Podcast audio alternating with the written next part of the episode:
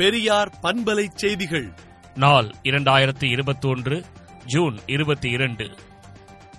தமிழக வங்கி வணிக பண்பாட்டின் அடையாளமான இந்தியன் ஓவர்சீஸ் வங்கியை தனியாருக்கு விற்பதா என்றும் ஒன்றிய அரசுக்கு உரிய அழுத்தம் கொடுத்து தமிழ்நாடு முதலமைச்சர் தடுத்திட ஆணை செய்ய வேண்டும் என்றும் முற்போக்கு சமதர்ம சிந்தனையாளர்கள் சமூக நீதி போராளிகள் இதை வெறும் வங்கி ஊழியர்கள் பிரச்சனையாக பார்க்காமல் சமூக நீதி போரில் ஒன்றிய அரசின் சூழ்ச்சி வியோக திரையையும் கிழிக்க வேண்டியது அவசியம் என்றும் திராவிடர் கழக தலைவர் ஆசிரியர் கி. வீரமணி அறிக்கை விடுத்துள்ளார்.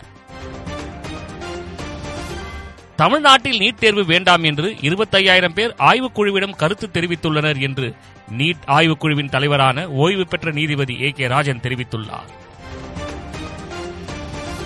ஆண்கள் அல்லது பெண்களிடம் தடுப்பூசியால் மலட்டுத்தன்மை ஏற்படுவதற்கான ஆதாரம் இல்லை என மத்திய அரசு உறுதிபட தெரிவித்துள்ளது.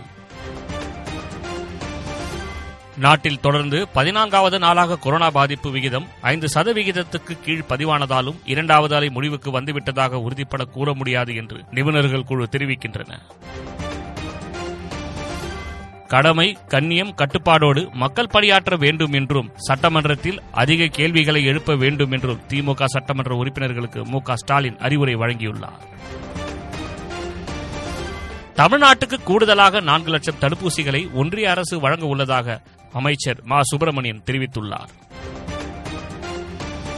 சட்டமன்றத்தில் இன்று முன்னாள் துணைவேந்தர் அனந்தகிருஷ்ணன் திரைக்கலைஞர் விவேக் எழுத்தாளர் கி. ராஜநாராயணன் துளசி ஐயா வாண்டையார் காளியண்ணன் மறைவுற்ற சட்டமன்ற உறுப்பினர்களுக்கு இரங்கல் தீர்மானம் நிறைவேற்றப்பட்டது.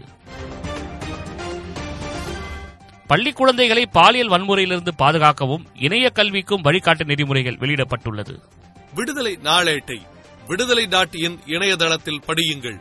பெரியார் பண்பலை செய்திகளை நாள்தோறும் உங்கள் செல்பேசியிலேயே கேட்பதற்கு எட்டு ஒன்று இரண்டு நான்கு ஒன்று ஐந்து இரண்டு இரண்டு இரண்டு இரண்டு என்ற எண்ணுக்கு பெரியார் எஃப் நியூஸ் என்று வாட்ஸ்அப் மூலம் செய்தி அனுப்புங்கள்.